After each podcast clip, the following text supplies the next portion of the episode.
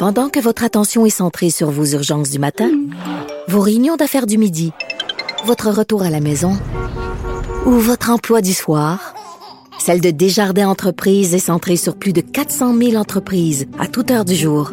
Grâce à notre connaissance des secteurs d'activité et à notre accompagnement spécialisé, nous aidons les entrepreneurs à relever chaque défi pour qu'ils puissent rester centrés sur ce qui compte, le développement de leur entreprise. Alors, euh, vendredi dernier, c'était la Saint-Valentin et Martine Delvaux, qui est une féministe qui ne tient pas les hommes en très haute estime.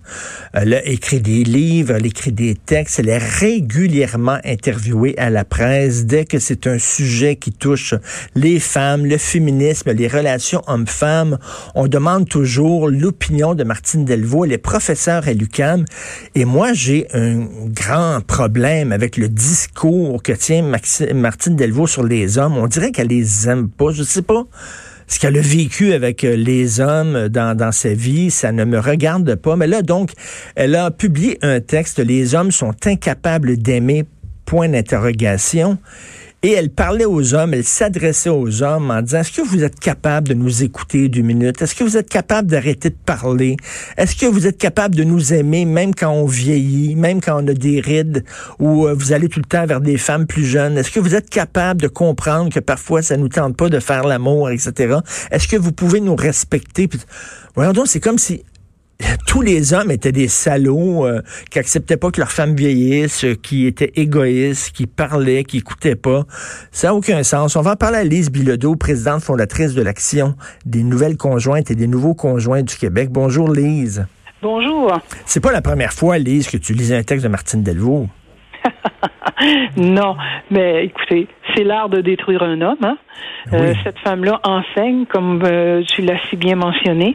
Et euh, quand j'ai lu ce que tu as écrit premièrement et ce qu'elle a écrit, je me disais, bien voilà, c'est une façon, c'est une universitaire, c'est une façon d'enseigner aux jeunes femmes qui vont aux études ce que c'est qu'un homme, comment elles voient les hommes. Et j'ai bien aimé dans ton texte quand tu signifies bien, il y a des hommes et puis il y a les hommes. Ben oui. Alors, elle n'en fait pas la différence. Et tout en t'écoutant, je, pensais à elle, puis je me disais, ben c'est pas compliqué. Elle a fait l'apologie de sa propre vie. C'est probablement ce qu'elle a rencontré, peut-être un individu qui n'a pas eu pour elle tous les égards qu'elle aurait souhaité. Et, à ce moment-là, elle démolit l'ensemble de l'humanité, qui s'appelle l'ensemble des hommes, ça va de soi. C'est d'une tristesse. Sais-tu pourquoi? Parce que c'est d'éduquer parce qu'elle elle est, elle est enseignante, elle est un professeur. Ben oui. C'est d'enseigner et c'est d'éduquer les jeunes femmes à détruire, à haïr, à démoniser les hommes. Mais c'est d'une tristesse.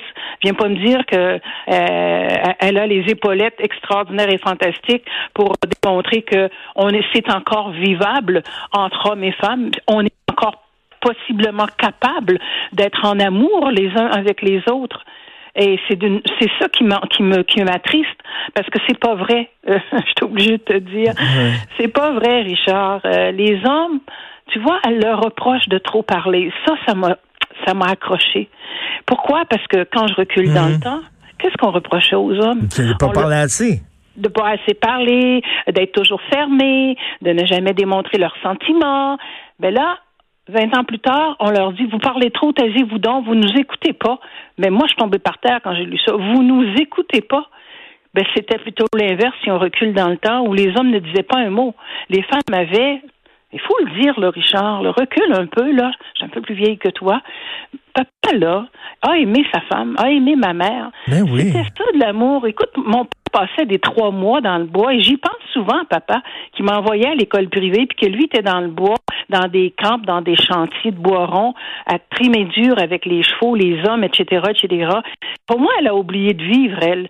Moi, pour moi, les puis, hommes... Tu sais, ton père, je suis sûr qu'il s'ennuyait de sa femme puis s'ennuyait de ses enfants. C'est pas vrai qu'il était là puis il était sur le party puis c'est le fun, tu sais, non. Non, jamais de la vie. Puis papa avait tout un respect des femmes, un respect de ma mère. Et puis c'était tout le village qui était comme ça.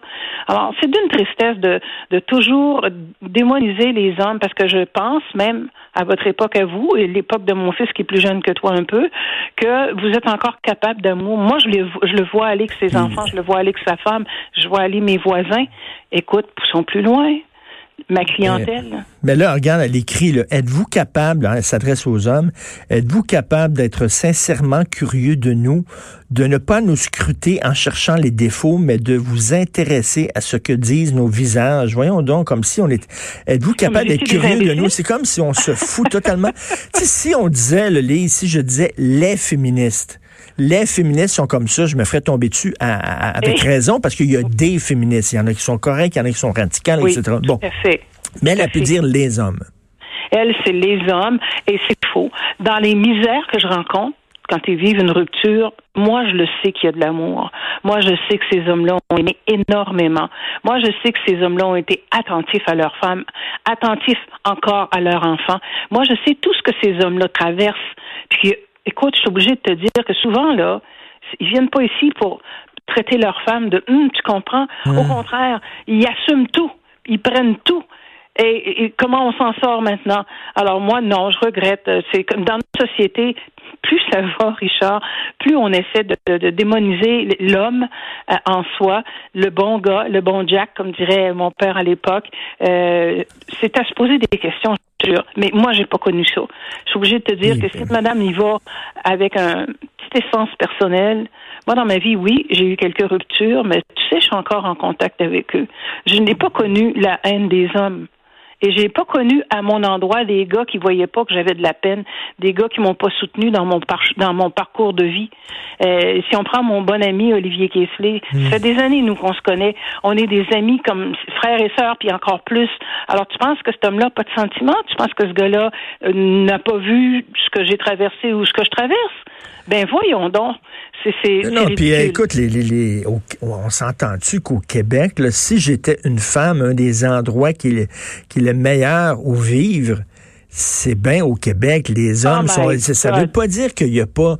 On le voit, il y a malheureusement des gars, oui, qui sont violents, des gars, oui, qui tuent leurs femmes, puis oui, il y a des agressions sexuelles, oui, mais reste que quand même, la majorité des hommes au Québec ont fait des pas de géant, puis sont extrêmement attentifs aux femmes. Je trouve que c'est un discours que on pourrait, on aurait peut-être pu lire dans les années 70, mais tu sais, on est en 2020. Tu sais. Peut-on saluer justement le cheminement que les hommes ont fait au Québec? Fait. Tout à fait. Écoute, quand j'ai fait la quatrième édition de la Journée internationale de l'homme, j'avais là des invités, entre autres Yvon Dallaire, qui voyage beaucoup. Et il me disait, il nous annonçait à tous que les hommes québécois en France, en Belgique, puis Dieu seul sait qu'il a été loin, même en Suisse, les hommes québécois sont reconnus comme d'excellents bonhommes. Alors, je comprends pas qu'elle nous arrive parce qu'elle arrive d'une université XYZ, que, à quelque part, j'aime bien mon terme, faut diaboliser la, la race euh, masculine au Québec. C'est pas comme ça que les hommes québécois sont perçus ailleurs. Et comme tu dis, on fait une belle vie, nous, les Québécoises. Mmh. Pourquoi on le dirait pas? As-tu idée comment est-ce qu'on est libre, Richard? Mmh. On fait ce qu'on veut. On, on, écoute moi, écoute, plus libre que moi, tu meurs. Alors, je n'en reviens pas. Les femmes sont libres d'acheter, les femmes sont libres d'avoir une maison, les femmes sont libres d'étudier, elles sont libres de voyager, elles font des métiers extraordinaires et fantastiques et elles en sont reconnues. Je comprends rien. Je comprends rien. C'est d'ajouter, comment dirais-je, euh, tu vas rire de mon exemple, je te dis, c'est comme si on ajoutait une goutte de vinaigre dans un dans un bol de lait pour le rendre sûr.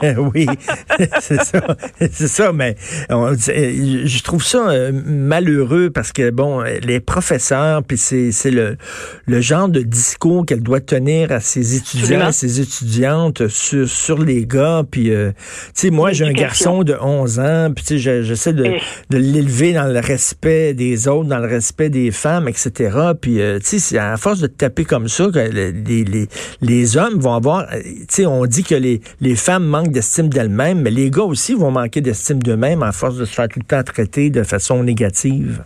Ben, c'est parce que quand, quand, nous, les parents, on arrive en arrière, puis que veut pas, ils sont dans la société, puis qu'ils entendent se faire se faire parler ainsi, se faire démolir ainsi, euh, veut, veut pas, euh, oui, oui, oui, oui, tu l'as bien dit, ils en prennent pour leur rhume.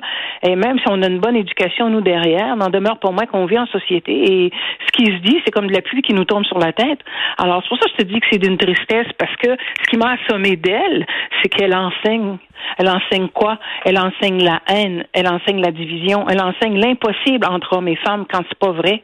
Et on peut se poser une question, parce que j'ai médité sur ton texte, elle vient d'un parent Elle vient d'une mère et d'un père. Cette Ben, femme-là n'est pas descendue du ciel. Je sais pas comment était exactement euh, son père, mais tu sais, euh, il me semble, il y a deux sortes de féminisme. là. Il y a un féminisme où il dit euh, les hommes sont avec nous, puis vous êtes bienvenus pour marcher, Mhm. marcher à nos côtés, etc.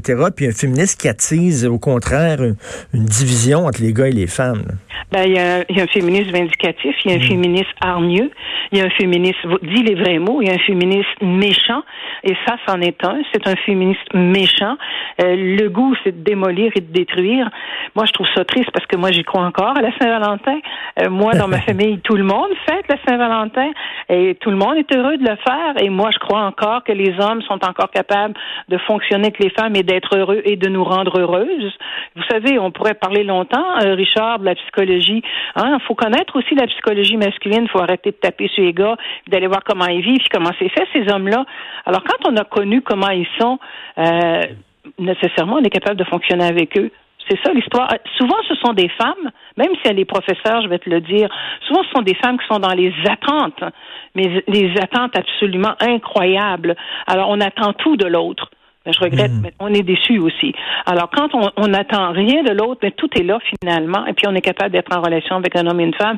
Preuve est de constater, même si l'association rencontre des gens en difficulté, moi je crois encore que les hommes sont capables d'amour. Et toi, tu en rencontres beaucoup là, avec l'action des nouvelles conjointes Oui. et des nouveaux conjoints du Québec. Tu en rencontres beaucoup des gars qui sont en, en désarroi, qui sont Oui. en détresse après un- une séparation, après un divorce, puis euh, euh, qui qui ont pas qui ont pas choisi, là, tu sais, qui sont en peine d'amour Mhm. aussi. Eux autres aussi, ça arrive, des gars en peine d'amour. Absolument, tout à fait. Puis, ils vont, qu'est-ce que tu penses qu'ils vont faire? La majorité de mes cas, moi, depuis 20 ans, je devrais dire que dans presque un gros 88% si je touche pas le 90 se refont un couple, se remettre en relation.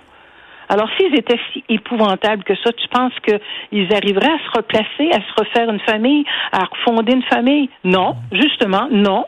Mais non, c'est pas ce qui se passe. Alors, est-ce qu'on pourrait se poser la question? Je pense que Mme Delvaux est complètement hors route et elle est, elle est complètement dans sa réalité à elle et non pas dans une réalité qui touche tous les humains ou tous les hommes et les femmes du Québec.